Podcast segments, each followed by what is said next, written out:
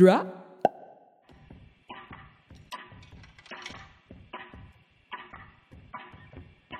Hey there, everyone. Christian Wynn here, director of Storyfort. And you're listening to Storyfort Presents: Voices of Treefort Music Fest, a weekly podcast that dives into the stories behind Boise's Festival of Discovery. Treefort Music Fest brings in hundreds of artists from all over the globe every March, and we're here to tell you about all things Treefort. Though, of course, you know this year is not happening in March. It is happening in September. But in 2022, Treefort Music Fest will be happening back in March, third week of March. So we're super excited about the two festivals being so close together. But hey, today we have an awesome musician and Freak Out Records all-star, Shaina Shepherd. And let me tell you a little bit about her, and we'll get into, you know, what her music's all about and the new stuff she's been making during the pandemic in a second. But Shaina Shepherd is known for her pervasive style as frontwoman of the soul grunge band Bear Axe.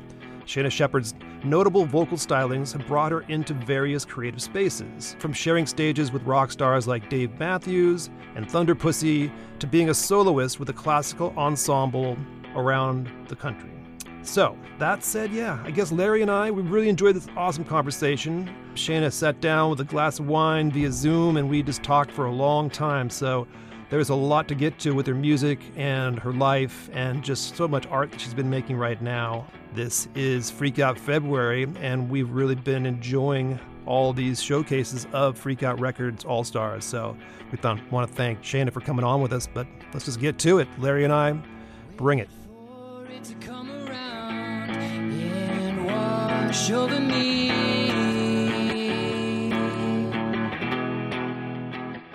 Greetings, Treeforters and Storyforters and all the ships at sea. We are on week 4 of the Freak Out February. We have interviewed wild men of rock and roll, but so far, no one has shown up with a glass of wine until today. Our guest today is Shaina Shepherd, who is really carving out a really interesting career and really, I feel like, taking the local scene by storm and like hooking up with some big names along the way. So welcome, Shaina. Thank you. Thank you so much. Happy to be here. And thank you for getting all gussied up and making an awesome background. I can see that you just create art, don't you? It's my favorite thing. It's my favorite thing in the whole world. How lucky am I that I get to like do this? You know, so why wouldn't I do it as much as I can? True story. So what we're going to do today is we're going to play some songs, but we're going to talk in between the songs.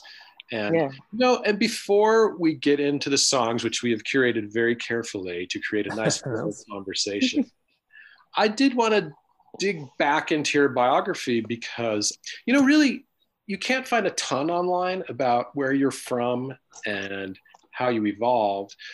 What I can find is that you are classically trained, but you had an injury at some point.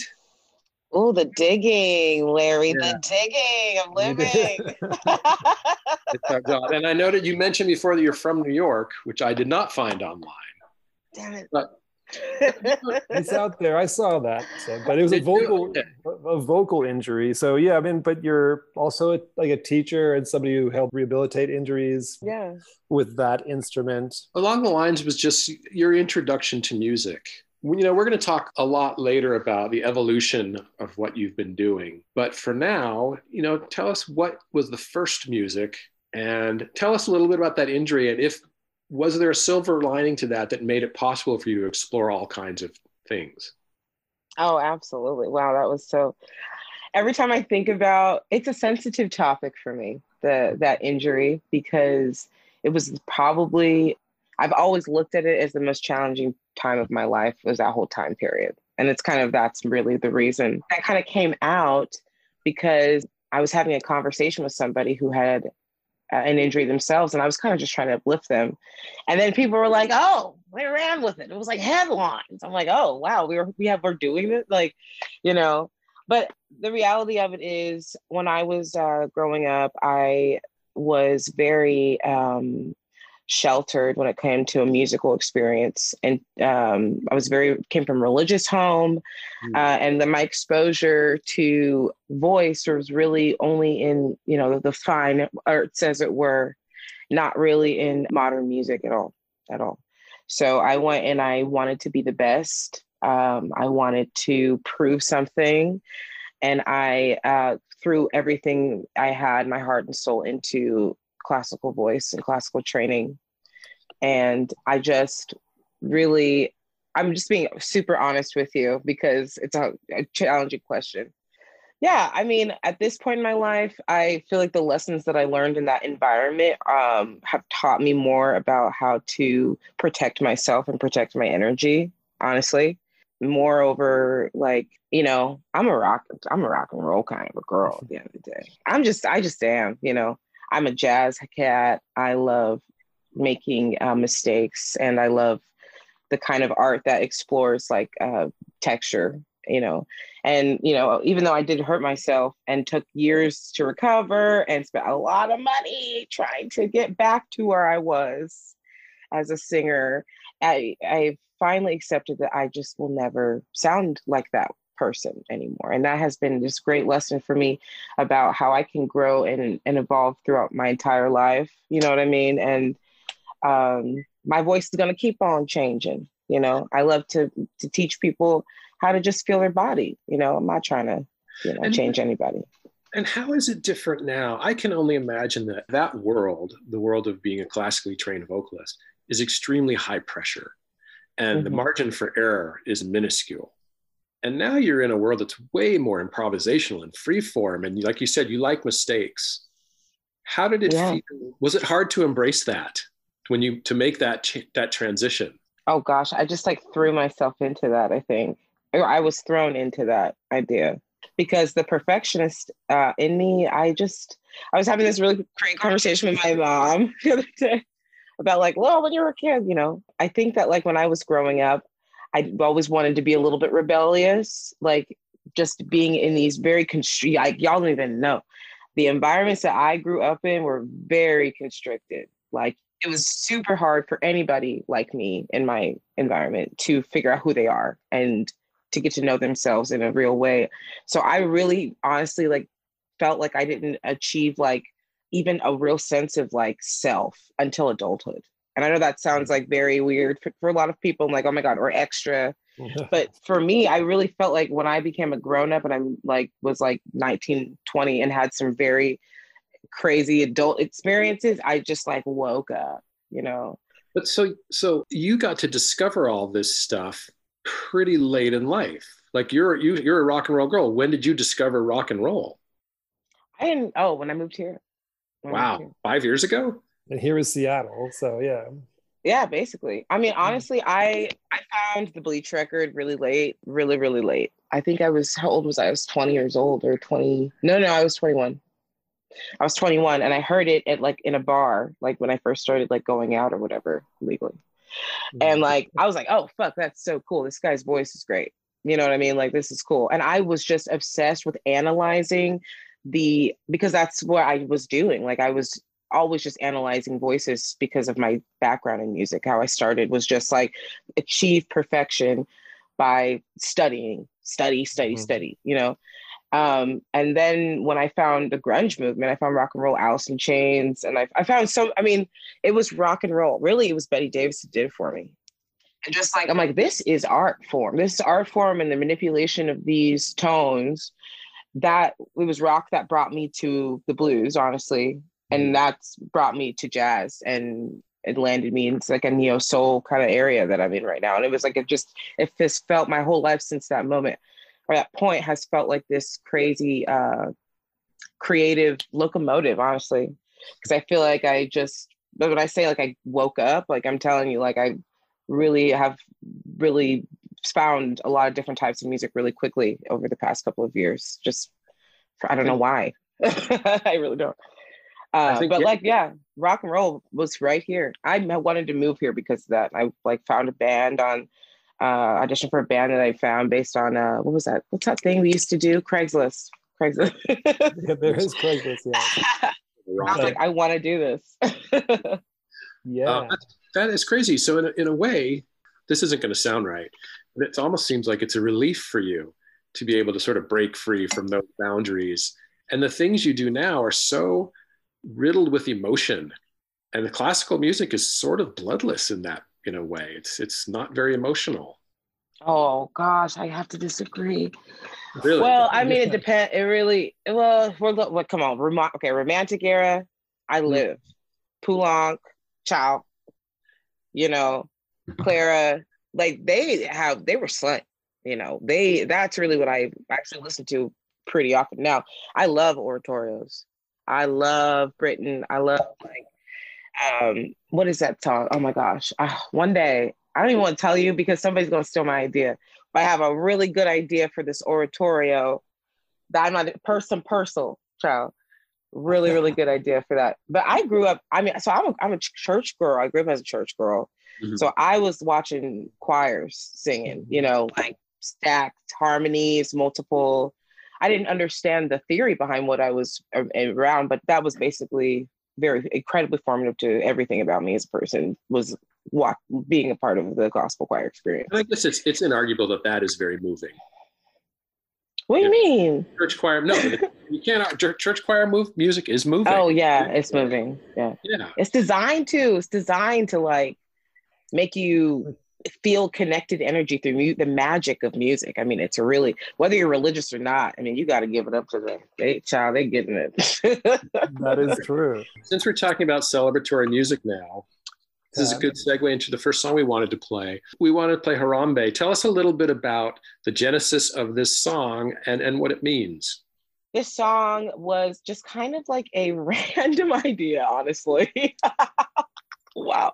My friend, Kozel, who's in a band called Beverly Crusher, he's just been like posting stuff on social media, and he decided to put together a artist collaboration of everybody write original Christmas songs or whatever.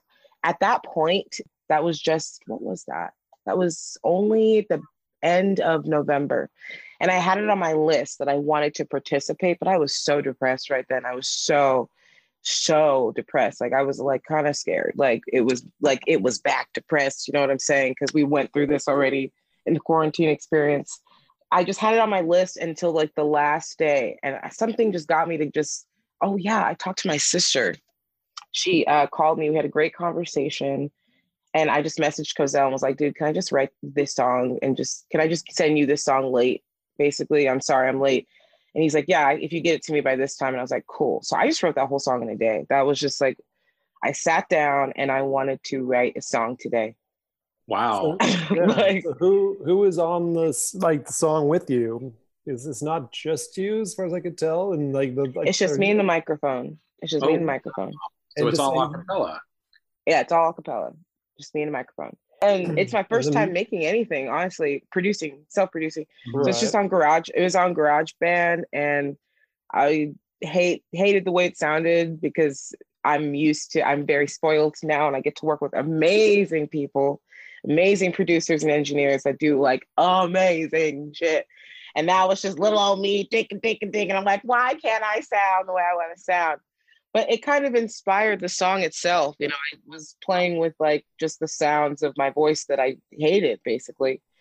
And just tried to build a new texture that I'd never built before. And the song Harambe, I should say, I mean, it's all inspired by my sister, my muse for the song, and my sister Constance, who she and I celebrate Kwanzaa. We just started together. And every layer of the song is a day of Kwanzaa. So Kwanzaa, we are in right now. It's just the week after Christmas. And there are 7 principles in Kwanzaa and 7 days of reflection and celebration of these principles. So every line in the song that's layered on top of each other represents a principle. I wanted every line to sound like the principle themselves, like Kuchi Chagalia, self-determination. And I was like, how can I write like a little line that feels self-determined, you know? And then they interweave. And I just got like inspired. Maybe it was the Holy Ghost, I don't know. But then I just started singing the chorus, I guess, and just it felt like a really cathartic and beautiful, amazing music experience that I will just cherish forever. And that's why, even in its imperfection, I just was happy to put it out. So I honestly think it was like the most real thing I've ever made in my life. And hopefully that's just going to keep going, you know, I hope. Yeah. As far as my own meager research shows, it means in Swahili, like all put together. So you put it all together, apparently. So all come together. So like, yeah. So Should we listen to the song? Give it a spin, yeah. Okay. Harambe, Harambe, Harambe, Harambe. Harambe, Harambe, Harambe, Harambe. Kuchi Chagalia, Kuchi Chagalia, Kuchi Chagalia, Kuchi Chagalia. I believe in love. Kuchi Chagalia, Kuchi Chagalia, Kuchi Chagalia, Kuchi Chagalia. I believe in hope. Kuchi Chagalia, Kuchi Chagalia, Kuchi Chagalia, Kuchi Chagalia.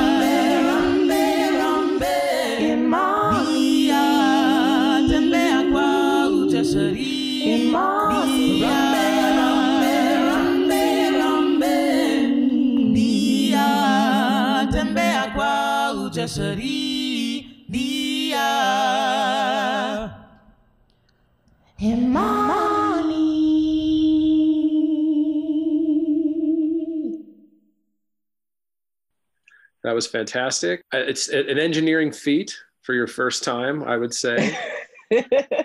Yeah, I've been told I get a little too ambitious sometimes. But it's great that you'll go after it, you know, that you won't feel daunted and you'll just say, I'm going to give it a shot and see how it goes. Yeah, just give it a shot. Start the journey. You had said, I wrote this down, that you had met amazing people during the course of your journey so far. And I thought that was a great way to jump off and talk about the show you just played with Kim Thayil, or it was just one song, the Alice in Chains tribute. How did that come about? Oh my gosh, Kim is amazing. Well, it happened because I did the Smash show last year with Kim. We did like the Neil Young thing, and but we didn't actually like play together, but I just was like, oh dude, that's Kim Thayil backstage, and I was like, oh man, should I try to talk to him? You know, I'm scared, you know, he looks really cool though, so he always seems really cool, you know. So I was just like, hi, I'm Shaina, and he was so great. We just like joked and laughed and everything. And then when they were doing this, when Mopop did the Alice in Chains tribute, he told me that Greta just was like, hey Kim, you should get Shaina to do this, and he was like, okay cool. So he just called me. It's really not that, literally he just called me, man. It's funny listening to Bear Axe, and we're going to talk a little bit about Bear Axe because we're going to play a Bear Axe song next. I think for some of these old grunge guys, you just must be the shiny new toy because no one else can sing these songs. I hope so. You know why? Because I studied the fuck out of them. They were my friends, okay? Like, I'm an intense person. What can I say? That's interesting. Yeah, who were the ones I mean, like, we obviously, sadly, have lost many of them over years. But like Chris Cornell, you know, sort of Lane Staley, or right, you know, sort of. I love this. No, tell me, everybody. Kurt, you know, Cobain, you know, sort of all that. I mean, who are... Use that heart on that list, and we're good to go. Who's your, like, vocal crush, I guess, in that era? Oh, my gosh, Chris Cornell. I mean, Chris Cornell. I was actually a big Axl person, too. And, oh, my gosh, I mean, Ann and Nancy Wilson, though. Oh, yeah. They just blow my mind. I mean, honestly, I think it was Alone that I heard the song Alone at karaoke in Bed-Stuy when I was 21 years old. And I didn't have a place to sleep 21 years old. It was a hard time. Mm-hmm. And that song, just somebody was singing at karaoke. And I was just like, that touched me right there. And I just started... It was like the beginning. I know it's like cheesy or whatever, a lot of people, but for me, that song, I'm like, thank you to that song. And it really brought me into the Seattle way of thinking about music and Seattle culture of music. And the songwriting here is just, you know, historically is just so special. I feel like compared to other places, like for me, I think that Chris Cornell, I can't say I'm scared. I mean, I'm just huge fans, Lane Staley and Chris Cornell. They were so abstract in the ideas that they approached with their vocals, you know. It was just, it's all very, very sensory driven stories. And like, because it's so sensory driven, you have the ability to just go some dark ass emotional places, you know. Dudes. And like, yeah. And their vocal approach matches that, you know, like they're, you know, and that's really what, it's super inspiring to me. Would you throw Eddie Vedder in there, or is he was for sure. I'm scared though, because I could might be able to meet him one day, so I'm not talking to him. Mm-hmm. Yeah. I would say even beyond that, I think just being able to perform the vocal gymnastics that they performed, I don't know if anyone can do that besides you. Anyone around? I'm not in Seattle, so I don't know who else is there. But I haven't seen it yet, honestly. But who? I mean, it's so crazy, right? It's like extra. It's extra, you know, the way, I mean, it's just, I have a lot of classical technique that I use to do that. And I don't know what it is. Maybe it's because I came up with like jazz influences, and like the Diana Washington record with Clinton on it, trumpet. What is his name? I can't recall right now, but I used to listen to that record. I still listen to that record pretty often. And I think that when I learned about voice, I learned that the body is like a resonator, and I learned about that, those concepts, really early, and really got basically obsessed with like the mechanics of the human voice. And the human voice is so much like a trumpet, and I just have always thought about things like that. And I think maybe that's why it's so I don't know, maybe I'm not apologizing for being the way that I am. I'm just saying that musically, I definitely think I'm a little different than a lot of people I create with. And it's just because I'm like soloing on everything, and it's like very ostentatious, but it makes me happy. You're reaching the same conclusions Chris Cornell reached sonically, but he just sort of stumbled into it. He didn't know what he was doing. He just happened to do that stuff. The product of social media, baby. But you know, right? It's a whole new world now. This all knowledge right at our fingertips. I'm like, I like that. I want to do that. You can. There's a YouTube video. You also need to like just have a lot of talent as well, and like dedication to it. So you can't. No, I mean, I couldn't do that. So I mean, no, I couldn't do it. I can learn about it, but I could. Yeah, let's talk about Bear Axe. Yes. So tell us how that all started, and clearly by now you were on a collision course with rock and roll. I was on the way. And you were motivated.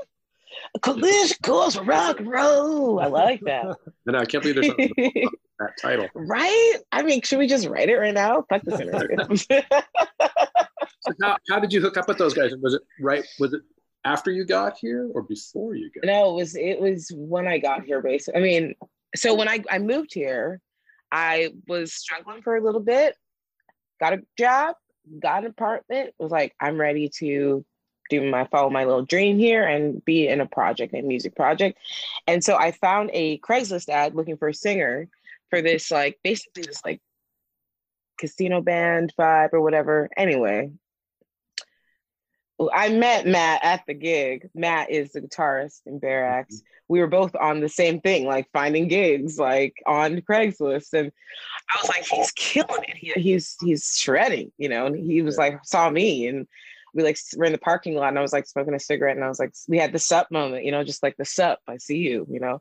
He's like, hey man, so like, do you wanna like hang out with me and my friends? We were like practicing, you know, in warehouse. I was like, okay, cool. I brought my best friend Jessica with me to be safe in Tukwila, all the way in Tukwila, y'all. I was like, that's okay. Dangerous out in Tukwila. I'm a Brooklyn, yeah. At night, and we show up to a actual furniture warehouse. They weren't kidding, and they were not kidding, honey. They were sitting in there drinking whiskey. There's some girl in the corner. I was like, what is going on? Like, and they're, I was like, what do you want me to sing? You know, it's an audition, and they're like, let's just, you know, hang out and jam. We just finished a bottle of whiskey and we're a band. That's a good line. I like that. I should be on the liner notes. Yeah, for sure. Right, put it to the song. A collision course. What a dynamic outfit. I mean, really. Mm-hmm. Oh, this? No, the band. Oh, sorry. Oh, your outfit's done. Look at me. I'm so sorry, y'all. Quarantine's got me thirsty. I'm like, somebody compliment my outfit. No, it looks great. Yeah. It's awesome. It's, those who can't see it, it's like the kind of purple, like, and with some, Brian, I don't know, the purple. It was black. Like I said, it's kind of purple. Yeah. It looks purple. Yeah, so anyway. Stop. Yeah. I know, you're like, but I mean, okay, well, what do we want to know about this song, I guess? Which we move on into that to keep on pace for our podcast, sure. You know, sort of timeline. Well, the dynamic outfit of Bear Axe in this song, I guess, is that what you're talking about? Yeah, because it is pretty unusual, you know, I think, just to like kind of bring back grunge in, but you like the soul grunge is what you're calling it, or at least that's what Freak Out Records called it on their website. It's like that was a thing that you didn't call it. I don't know if that's totally fair. I mean, I don't know if I would call it that. It's just like, it's rock and roll, man. Yeah, I know when Larry and I were like, because we were just getting familiar with your work, like maybe a month ago when we talked to Skylar and Guy, and you're like, Larry's like, holy shit, you gotta listen to Bear Axe. This shit is crazy and awesome. I would guess you're not the only person in the band with an appreciation for Kim Thayil. Not at all. That's really, it's like we're all like this little family of people that are music nerds, like real nerds, you know. Not like cute nerds, bro. Like we don't do relationships the same way as other people. We are that much committed to music. And like, but we all have different like wheelhouses for that. Like Matt is he's such a jazz oriented, like super off the wall, crazy shit. Like he loves Zappa and like really, he really holds himself back. Okay. He's a strangeling, just like me. You know, but he helped me be more strange, and I always appreciate him for that. And you know, John, he's like hip hop head and like really, really into like what is it called? Noise music, and like he's like really into that shit and like festival life, like committed to it with his family and everything. And like Ozzy, you know, he's just like all about the drums, and he's like me and Matt, you know. He's classical about it, even though he didn't go to school like the same as us. He's just like his favorite musicians and icons are drummers. That, you know, so we all just came together over just like kind of like this little random soup over grunge music. That was like one of the passions that we randomly shared, and it brought us together in this really cool way. And I love them. All right, well, let's play that one. For the kill. For the kill. For the kill. Winning.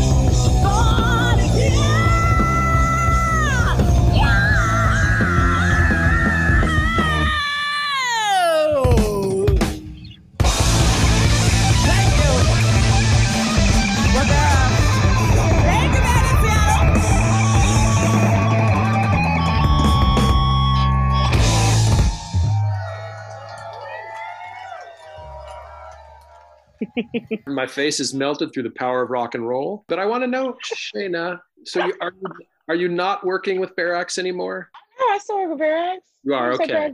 Yeah. I wasn't sure, yeah. Because I thought you had played with him, like, it's so good to see these guys again. I was like, oh, okay. I mean, it's been hard. We've had so many challenges trying to continue to work together through the quarantine.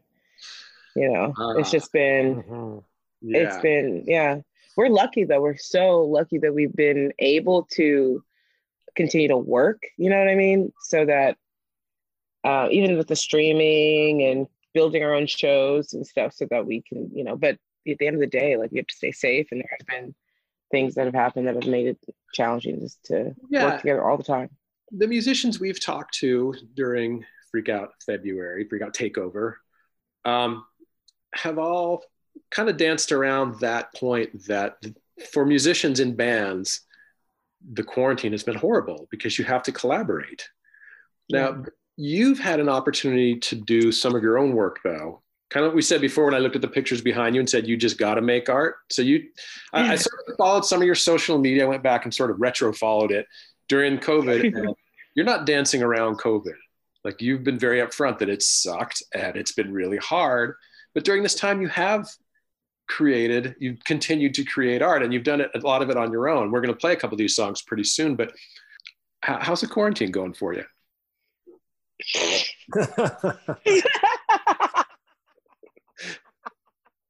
Oh, Larry. Nice. Oh my gosh. So far, so good, honey. I don't know. It's been hard, but I mean, it's been incredibly fulfilling. Gotten a lot of work done on myself that I've been avoiding. And I've learned so much. I've lost some people, but I've also gained some really true, strong relationships and friendships through this time. The first time, like, really being myself, honestly, has felt like it's hard to not be grateful every day. I hope it just stays, you know, I can stay that way, I guess, stay in myself, you know. But all these songs, you know, that honestly, when I got into quarantine, it was the worst because I had my first big show, solo show, at Numos the day before quarantine hit. I was opening for my good friends in High Pulp. Bear Axe, my Bear Axe brothers, they came on the bill with us to help support the show. So basically I did my solo music, and then Bear Axe came in, and then we rocked it down, and it was like packed at Numos, and it was like, it just felt like this perfect, like, beautiful moment is happening right there. You know, like, all my dreams coming true, literally in the moment, playing with my best friends. Even my ex-boyfriend that broke my heart was standing in the audience because he wanted to be there to see it. Oh. You know what I mean? Mm-hmm. And I was like, yeah. And then it was quarantine, and I moved out of my old place, and I got my own little shoebox apartment, and I hunkered down for, you know, everything. And it was really, really challenging to stay okay. I had some hard times. And then I got a gift of a lifetime. This is her right here. This is Betty. Uh-huh. And that's my best friend right now, you know. She's showing the keyboard. Right now, the keyboard, which will play into one of the next songs, but she just showed us our right. So, in your apartment, yeah. And you, yeah. So have you been creating the whole time, or was there a period? I mean, I can't speak for Christian over here, but I definitely, there's a period like, I don't want to think about doing anything. Oh, come on. Absolutely. Trying to get to 5 o'clock. Yeah. She's trying to get to 5, man. I gotta catch the 5, bro. I love that. Oh yeah, for sure. There was definitely like lulls, very, you know, hard lulls. For me, like, I'm just happiest when I'm making things. I've learned that. So I try to just stay making things. I try to stay busy because it makes me happy. That's basically, it's just that simple. And what about performing? The other thing that musicians seem to miss the most is performing. I have a weird relationship with that, I think, because I've been performing a lot through the quarantine. I've actually done more shows this year than last year. I did, I have that written down right there. I did 120 shows 120 live performance shows. But you know why I was doing them? I started on my on Facebook just doing Instagram live streams that were just shitty. People were just loving me as a person at that point for watching that. Like, I was just like, hey guys, I'm gonna get drunk and cover some songs, bro. And I did it like every day for like, I don't even know, like 3 months. It was such an unhealthy time, I'm telling you. It was, I would stand at my piano for 16 hours straight until my legs were like numb. And then I would make myself walk and have a cigarette and I would come back in. That's depression, you know? That's where I was. And it was not, you know, so all this stuff, people see all the product of you know, the lowest parts of my life. And I am an extrovert, obviously. And so I don't have a lot of friends or family, you know. A lot of my friends have been distanced because of COVID, number one. Also, you know, we're artists and we connect with people so sensory in the moment that, you know, when you're in artist communities, we're all struggling, you know what I mean? So I've often been like, had to be a support system for a lot of people in that way. And then I broke up with my partner basically, and like lost all friends and family from that. So I was just like alone. Super isolation, yeah. It's been rough. I do want to, so we are going to go, we're going to play two COVID themed songs, but before we get to that, I didn't want to forget, because you did flash us the keyboard down there. Like 2 years ago, you didn't play the piano, right? Oh, well, come on. I mean, we all played the piano, right? Nope. Not all of us, but I did take piano lessons. Yes, it's true. It required It was not terrible, but I was like, yeah. I never had piano lessons. I just I had a piano. My mom had a piano in her living room when I was a kid, you know, so I used to tinker around on that. And like, then I never played it again. And then I needed to. I was in a community of really amazing keyboard players for a while there. And I was just like super inspired by watching them perform, and learned a lot by watching them perform. I was like, before quarantine, I was very out and about. I was floating like a butterfly, and just was trying to support as many live shows as I could, because I love it more than anything, is seeing a good live show. I love a good solid like quartet show or trio, jazz trio on a Thursday night with a good bottle of wine. That is my favorite thing in the whole world. A steak, honey. Oh my God. You can look like a toad. We're going. But yeah, so I just, you know, it's new for me, the piano. I've been really dedicating myself to it because past the time at first, and then I, you know, to be my best friend after a while there. Mm-hmm. But I definitely feel like I've gotten a lot better over this past year. I was like gigging before because I needed cash. Like, honestly, the gigging, you know, before, I didn't feel ready to perform before quarantine hit at all. I felt like I needed to push myself. I used the metrics of Bear Axe. Basically, I was like, you know, when I had the pressure of having to bring a product to people in this band, I was successful, and I want to make myself learn this instrument. So we're gonna just do it. And I was upset every time everybody showed up to the shows, and you know, and now I feel really, really confident that I can just be myself and really say what I'm trying to say, even though my ideas are simple, but they're made. You show off some pretty impressive chops in my mind there, that little video that you made. Absolutely. So for someone who's been playing for 2 years, yeah, I mean, maybe I don't know. These cats I'm talking about, though, these Seattle cats, they are the best of the best. They're the best. And it's like this jam culture and the scene here. There's like this underground scene here that is very jazz, R&B, blues focused and centered. They're all young guys. It's like an age, it's all guys usually. I'm trying to change that up, honey.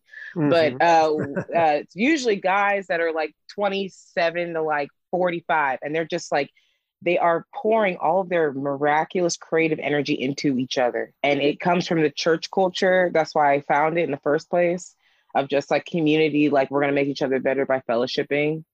And they're doing that musically. So like when you are me and you have a little bit of background in theory and you are obsessed with analyzing music, and you sit there every single opportunity and sit there and watch these guys, like it's the best. It was like the most amazing thing in my life, honestly. I just loved enjoying that experience as a fan. And I missed it and I wanted to like have it. So I just was like, I have to figure out how we can simulate that at home. I am curious with like The Virus, the edition we're going to play is like the extended mix of it. It sounds like, so it starts off, then it cuts out, and it's like the sounds of the city. And there's like, what, I mean, there's like, what were you doing with like sort of like that in-between time before the actual musicality, or at least like more traditional musicality sort of like kicks back in the track? Yeah, so because there's a pretty long like pause, and it's really, really interesting. And but it's also, I was curious what your motivations and what you wanted it to be. I wanted it to be just something that didn't feel like music anymore, that when the rhythm of "Can you feel it, keeps looking," like that comes in, would feel like a heartbeat in the body, honestly. And I used clips just that I had of videos that I had memories on my phone of things. Like there was a clip of when Bear Axe performed at the Showbox. It was like the biggest show we ever did. And it was a huge moment. And there was just me sitting in the bar with my friends and like making selfies. I just like stripped the audio from those moments and layered them on top of each other. Andrew Jin helped me create that soundscape, and you know, we were inspired by Dark Side of the Moon and the clocks and the connection of time and heart energy, and just like really trying to get people to feel certain things, so you could really analyze where you're at in this quarantine right now. By the time we get to the "Can you feel it creeping in," you're like, how? Oh, can I feel it? I want people to be like, damn, can I feel that? Yeah, and you know what I mean. That's all I really wanted people to feel. It had that effect on me as a listener for sure. Should we go to The Virus first? I think, and then we'll go In My Mind. And In My Mind's really cool too, to like go in this block, like just because you're just like shouting out from your apartment to all the other apartments and all the rest of the world. I had to leave that apartment, by the way, because I was so loud. I wondered like what your neighbors were thinking. It's like, oh, I had to. They were like, "Get this bitch out of here!" Oh my god. Oh well, we have footage at least here. Let's go to it, Larry, shall we? Yep, play away.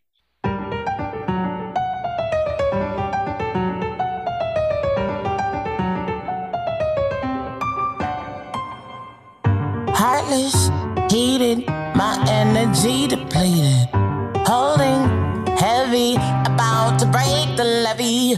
Pressure building, I can't escape the feeling that escape ain't really free, and escapades ain't really cheap.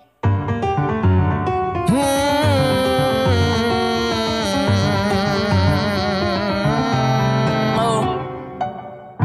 Bottles broken, how else do they get open? Cautious strangers are suddenly the danger.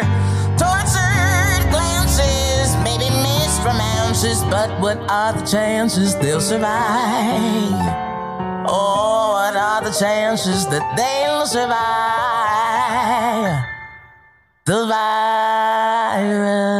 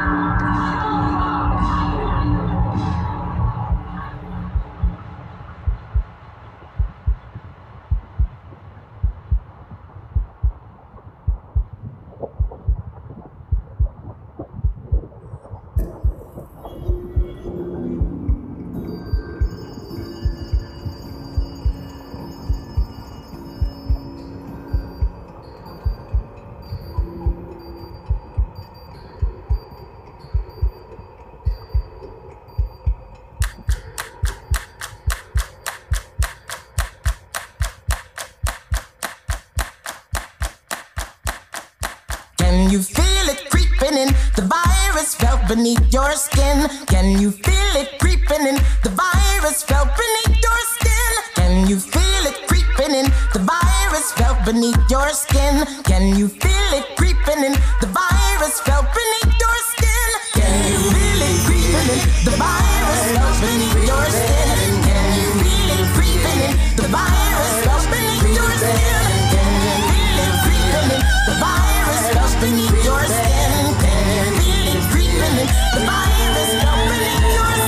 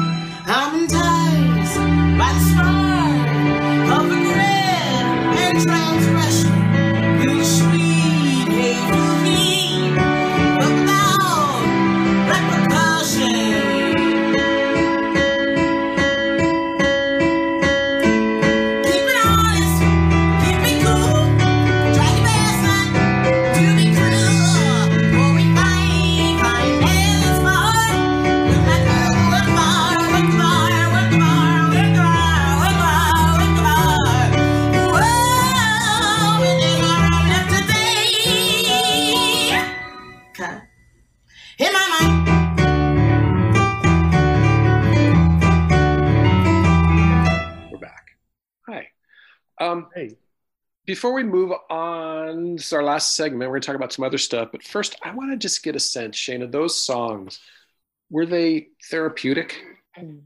Yes, like every time I have written a song, I have been able to learn how to like, honestly, how to heal every time. I did the show at Nectar Lounge in Seattle. They started a streaming series there. It's been amazing. Did a couple of shows with them actually, but I did one with them with this upcoming music that I'm releasing with Freak Out, and just doing all of the songs in a row that I had written. Like I think I only did songs I had written during the quarantine, except for one love song that I wrote about a song that I was writing, I guess. And it was so crazy doing them all in a row like that, and being able to feel that performance energy without an audience there. And then it was just really taught me a lot about how, you know, even though we're not performing in front of people and having that important body contact, like the energy exchange that happens when you're with performing for somebody in the room. It, you know, it's like I was just learning. It was like that energy was like cyclical, like going right back into myself and feeling that love for myself by being able to acknowledge my story in that way was like really impactful for me and like was really helped me a lot. I remember what the question was. I'm sorry. Was that right? Yeah. You said something there that made me think that either I haven't done my research thoroughly enough, but is there a forthcoming full-length album on Freak Out?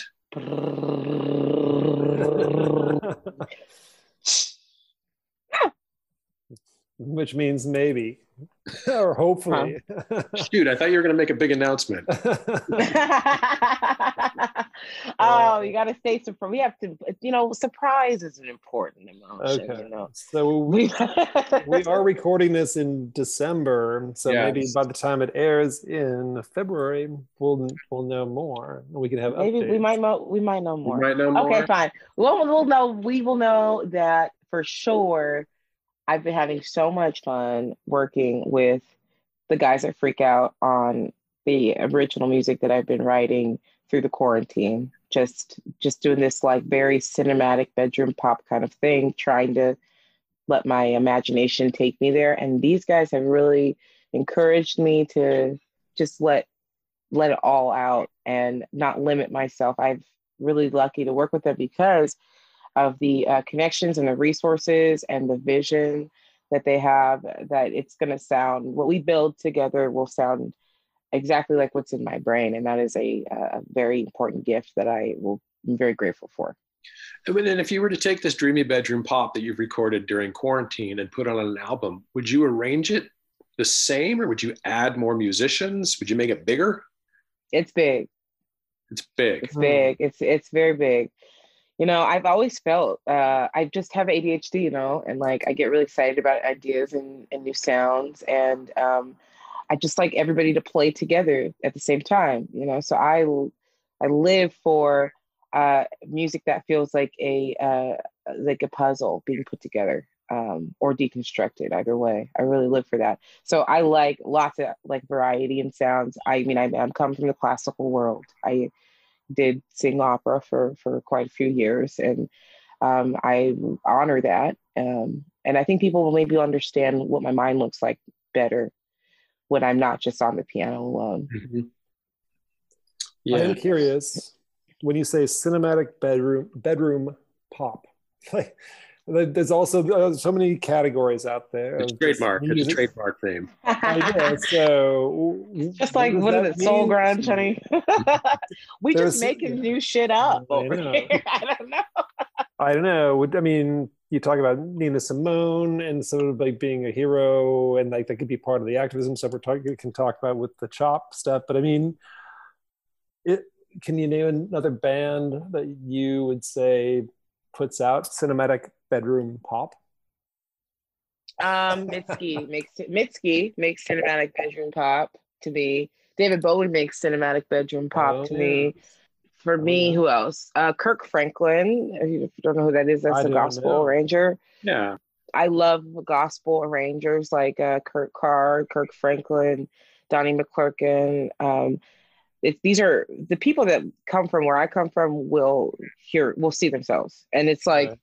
And that's what I wanted to do with what I'm building right now and in the process of putting out. So I wanted to represent every facet of my origin story, as it were, and celebrate the lessons that I learned through specific communities. And so, no, it's insane. It's so good. I'm just curious, like the coupling of like words, like cinematic and bedroom and pop. So who else makes cinematic bedroom pop? Lady Gaga used to. Okay.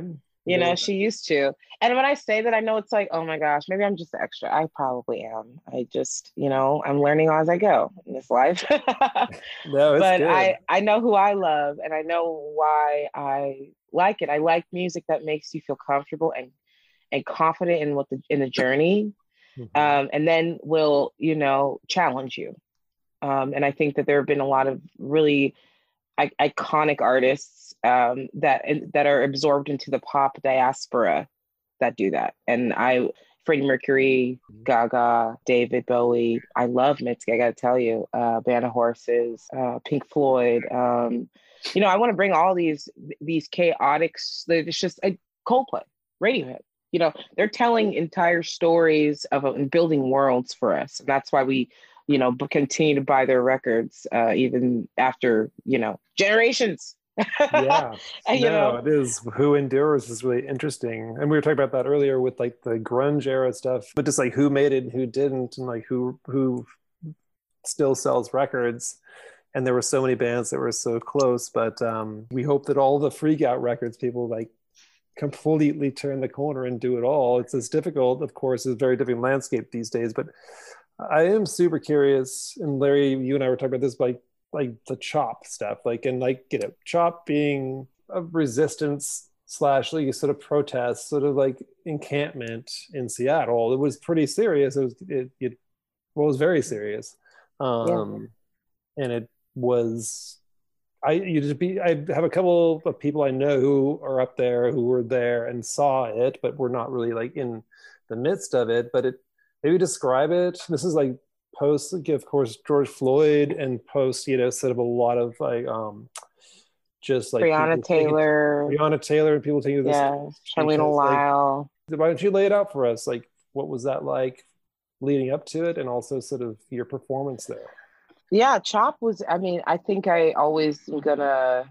very important in my life, I think, because I've been very inspired by the movement there. And I've been inspired as an artist by the constant, what's the word? It's changing form, and it's the priorities there. It's this really this goldfish in a bowl of a social experiment of watching people during the most chaotic time in American history that live in this region and informed by this region handle such a compelling and confusing question for them about their own privilege.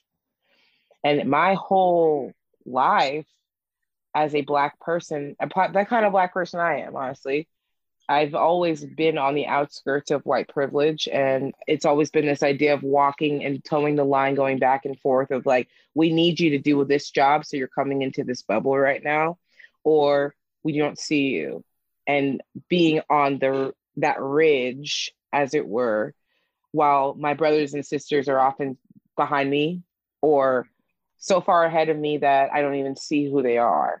And like when it comes to CHOP, I was like having to tackle these huge, scary things. Like as a Black person, when I was living by myself, I mean, I'm a traditional kind of a gal. Okay. Like I would like to have somebody in the house with me, and I was nervous about everything, with the police and living by myself. I was scared, honestly, as soon as people kept getting killed multiple times a week and things were coming up. I was terrified to be a Black lady by myself in this environment. And I was right there next to CHOP. My apartment, on First Hill was just a couple blocks away. One of my girlfriends ran into my apartment one day, coated in pepper spray, and we had to soak her eyes with milk.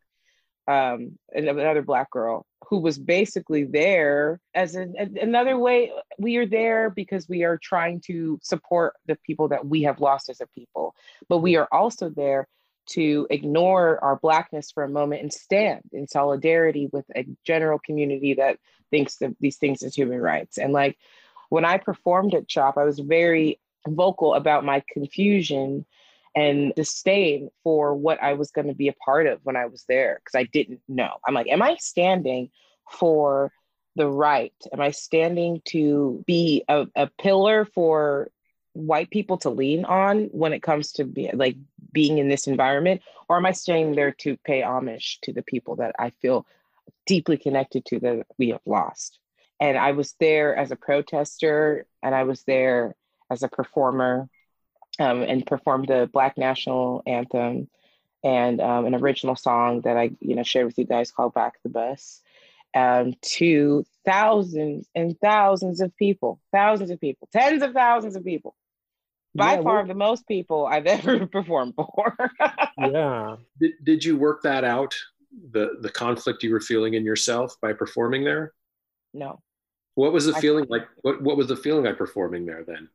I was very nervous about it. At that point of quarantine, I was just getting out of my my funk, as it were. I had a really dark battle, and I was just getting out of it. And I was nervous and scared because I had been traumatized by the last protest experience I had.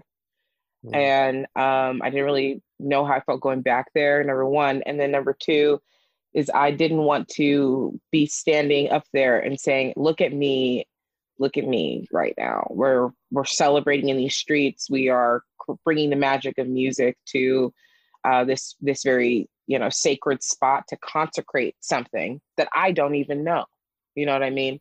Mm-hmm. And I just wanted to be on the right side of history. So I was nervous about it. When I got there, it was just people being people, yo. Like there were people who felt exactly like me, just trying to do the right thing. And that's really all that matters is people were there trying to explore the right questions. And there were other people there that were trying to do whatever they were trying to do. I was there to bring my legacy, my family and the struggles of my grandparents and their memory with me into that space, because that was, I knew that was supposed to be in that space. And I didn't know who else was going to bring it. We had a couple, potato salads. They were okay. A lot of people rock that too. Yeah, just physically and sort of logistically, what was it like? Because there were thousands of people who were up there. And where did you perform? And what did that feel like? And maybe describe it for us. Yeah.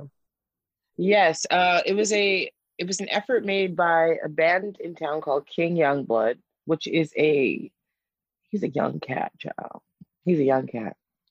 Ambitious young cat, trying to do the right thing and trying to create a message. There have been a couple of bands in town and artists in town that have taken up a mantle for Seattle music when it comes to this conversation. And this particular band did that by trying to just rock out, man. And, that was the vibe, that was what they wanted to, that was their expression, you know what I mean? And I was there because I wanted to bring, I wanted to support them, number one. And number two is I wanted to be there in that space and to bring my message to that space, which is we are here to, remember those that we have lost in the Black community and remember the legacy and continue the work to building the world that we believe in. And it was crazy though. The day that we performed that day, because I'd been there as a protester, I stood on 12th and Pike and right up against the police battlements many times at that point. I'd stood there for hours and chanted, megaphoned. And now I was there and it felt like what's it called? The farmer's market, just that people just milling about selling their wares, just being there. And then there was right in the middle of it, it's a festival now because there's music there. And I've had my own feelings about how music was introduced into that space and the magic that is in music, how that's affected that space. Mm-hmm. However, on that day, the music there was preempted with an amazing program by people by the Duwamish people, by indigenous people. Mm. There was prayer, there was meditation, there was conversation happening, and it started and kicked off by the indigenous community, and it just continued to matriculate positively in that way throughout the whole day, as long as around the actual stage. Now you get around the stage, honey. You see there's DJs setting up over there. Let's dance. There's people laying out on the little beach that's been made in the middle of the park. Like, let's just kick it because we've been in the house all day. And it was stressful and annoying to me that it was still an excuse for white people to sit in their privilege in that space, more so than people that were there to honor the fight that was happening around the country. And it was amazing to do the song. I did Lift Every Voice and Sing. I've been learning singing that song with my grandmother since I was a little girl, and it was probably one of the most fulfilling experiences of my musical life. I don't think anything can top that, Chao. I mean, come on, singing for 20,000 people, Lift Every Voice and Sing.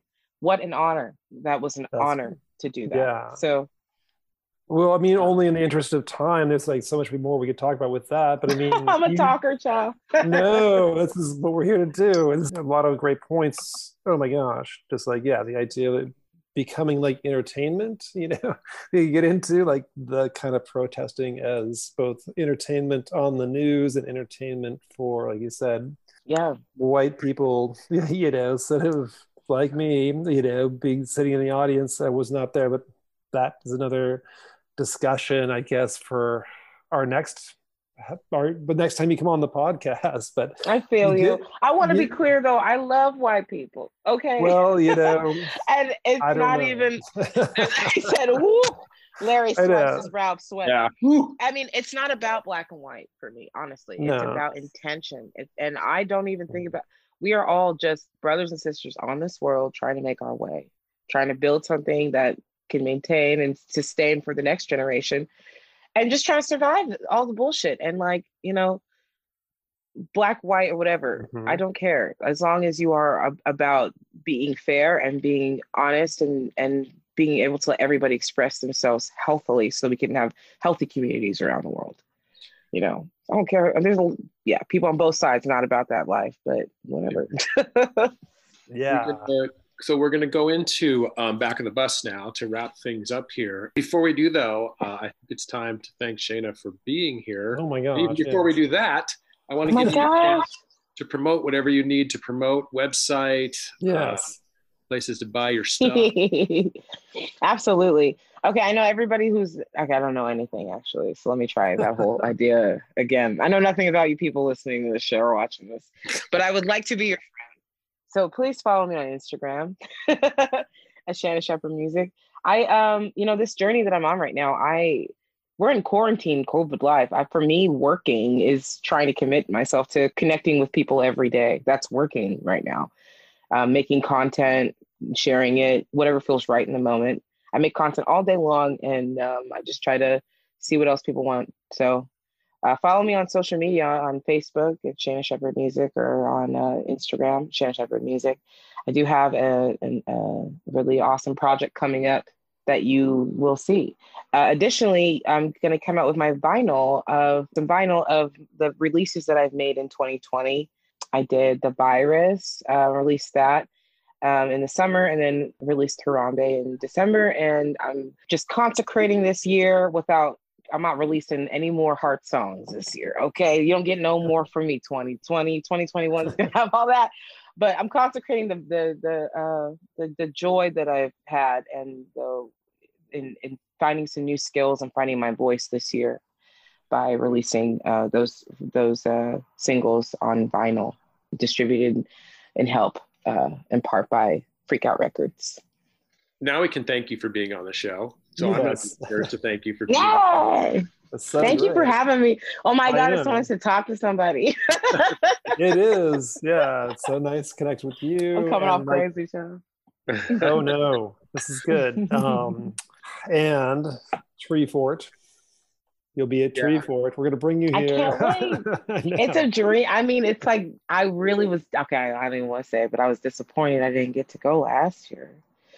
But I have been wanting to, Whose fault is that? No, I applied. Well, Bear Axe and I applied last year, and I just love what you guys do. I've been watching from afar, you know, Treefort. Of course, it's like a goal for any Pacific Northwest musician to be able to experience that. And just thank you so much for keeping things going, Storyfort. In the interim, so I can't wait to come as just in the audience or on stage, whatever. Let's have a good time. No, we'd love to have you here with Bear Axe and or solo or both, and then also in discussion about a number of these like social justice issues too. We do a lot of that kind of stuff with Storyfort, but we'll get into that later. Gosh, but. thank you. Anything you want us to know about Back of the Bus? Back of the Bus, I wrote it inspired by Nina Simone's Mississippi Goddamn, her song. And I wanted to write a song for a musical that hadn't been written yet, just like she said. Yeah, I hope you guys like it. It makes you think, I guess. It's a really great, it's an amazing song, as are all of these.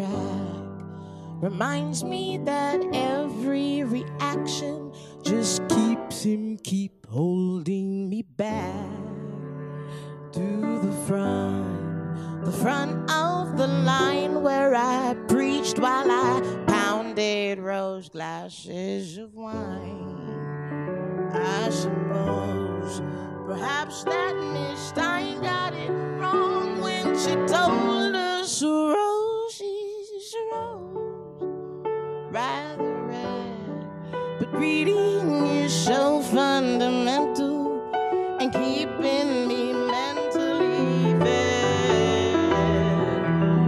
So they sit out on the intercom, but it's often quite hard to hear from the back of the bus.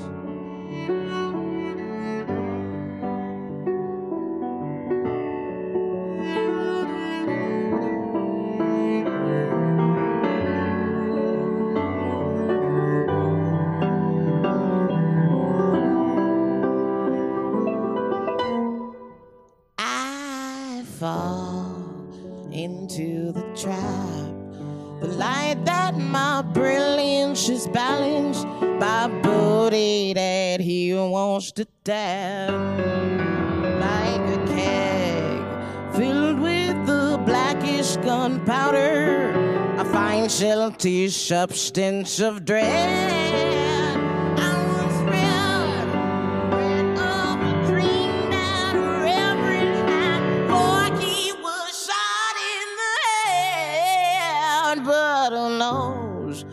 Books that I borrowed from Dewey had pages ripped out in the back. Not a fact often spoken of, but it's often quite hard to hear from the back of the bus.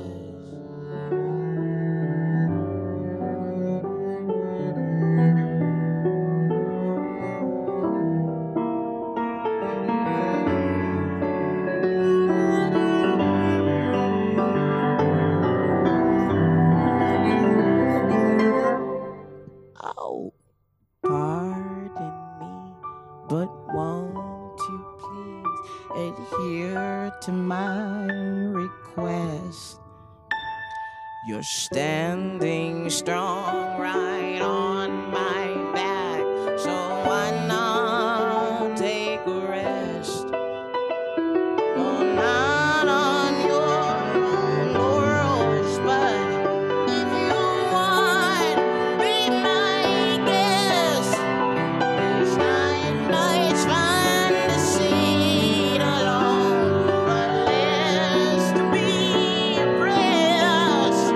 And if you find that way to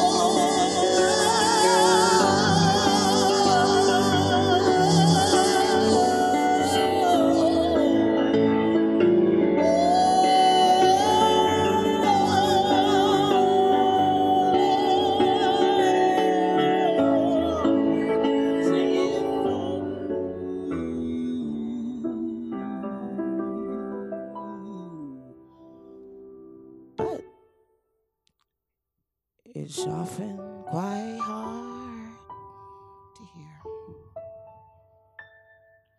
It's often quite hard to hear. Well, it's often quite hard to hear. From the back of the bus.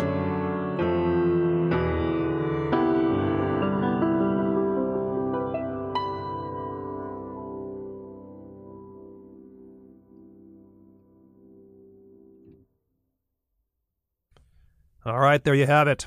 Our conversation with Shaina Shepherd.